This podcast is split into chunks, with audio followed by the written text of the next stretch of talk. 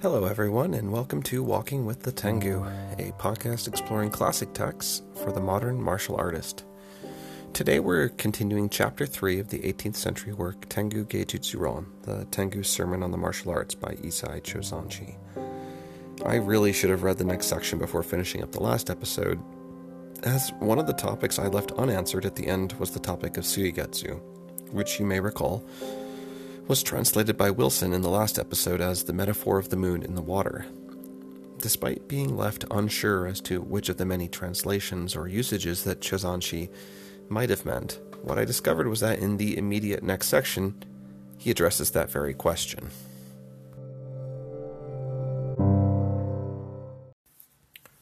So, continuing on, one of the Tengu asks, "What does the moon in the water mean?" The Tengu who has been teaching the other responds by noting that there are a variety of different meanings to the term depending on the school, but that at its core this metaphor represents when you can move and respond with spontaneity and no mind. That is mushin. The image here is of a moon being reflected in a body of water. Take a moment and imagine that. Maybe you're at the edge of a lake late at night, maybe while camping or at a cabin. The almost still water reflects the image of the moon. Both exist without thought or intention. Imagine a single full moon illuminated in the night sky, and 1,000 rivers and streams, each containing a moon of their own. The light isn't divided before hitting the water, nor is the moon being reflected as soon as it is received by the water. It doesn't matter if it's reflected or not. Nothing changes about the moon itself. It doesn't choose what reflects it either. Chozanshi states, "From this you should be awakened to the mysterious function of the essence of the mind." I think what Chozanshi is getting at here and what the term and metaphor of Suigetsu is communicating is that there is a state one can achieve through serious training and conditioning where one is able to act before you even consciously realize what you're doing. You don't think about it. Often you don't even realize what you've done in your conscious mind until after it is done. I've had this happen a few times myself. I'm not even that good, so I have to think for people at the upper edge of training, it is something even more familiar. Like the moon reflected in water, you move, act, shut down, counter your opponent with a spontaneity and lack of conscious thought that can at times seem almost prescient. The Tengu extends the metaphor here, talking about the clarity or muddiness of the water reflecting the moon. The color and shape of the moon itself, though he notes that while the mind has none of these things, this is all just a metaphor that uses something easy to see.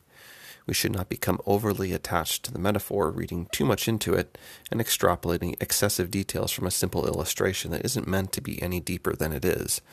He warns that when we do this, we chisel away at the mind. I see this from time to time in the martial arts. A small, little, inconsequential detail, sometimes just a cultural nuance, is used to extrapolate whole philosophies by Westerners intent on seeing the mysterious, esoteric, and profound in what is really just the mundane in an Asian culture.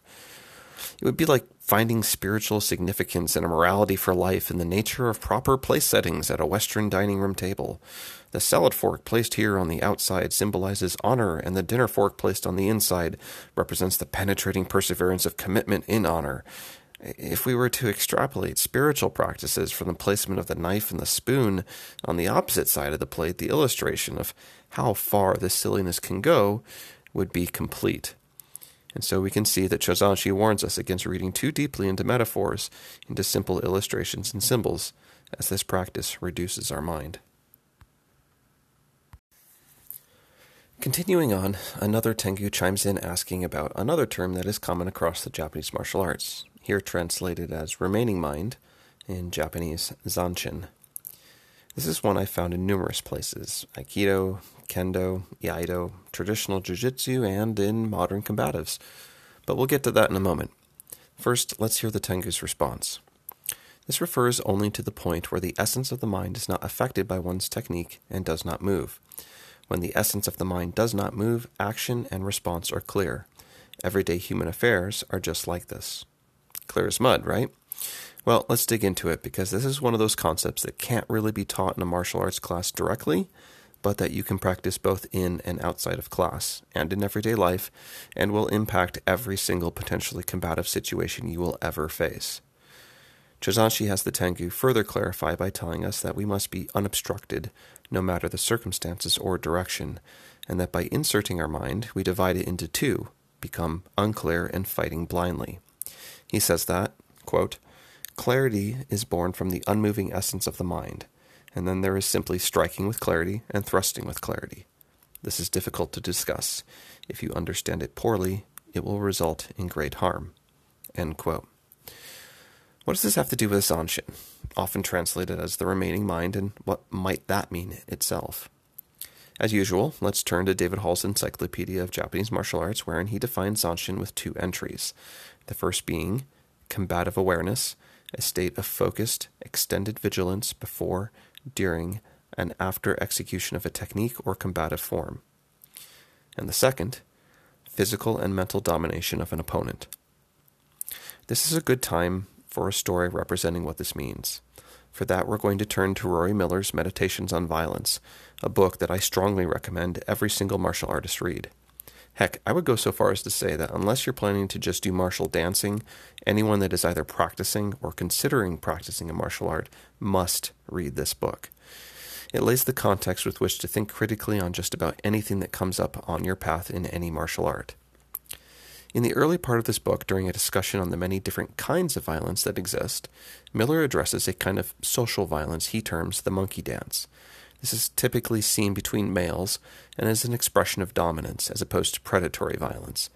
He brings up zanshin, a state of calm, cool confidence bred through awareness and experience that can be felt by one's potential opponent on a subconscious level.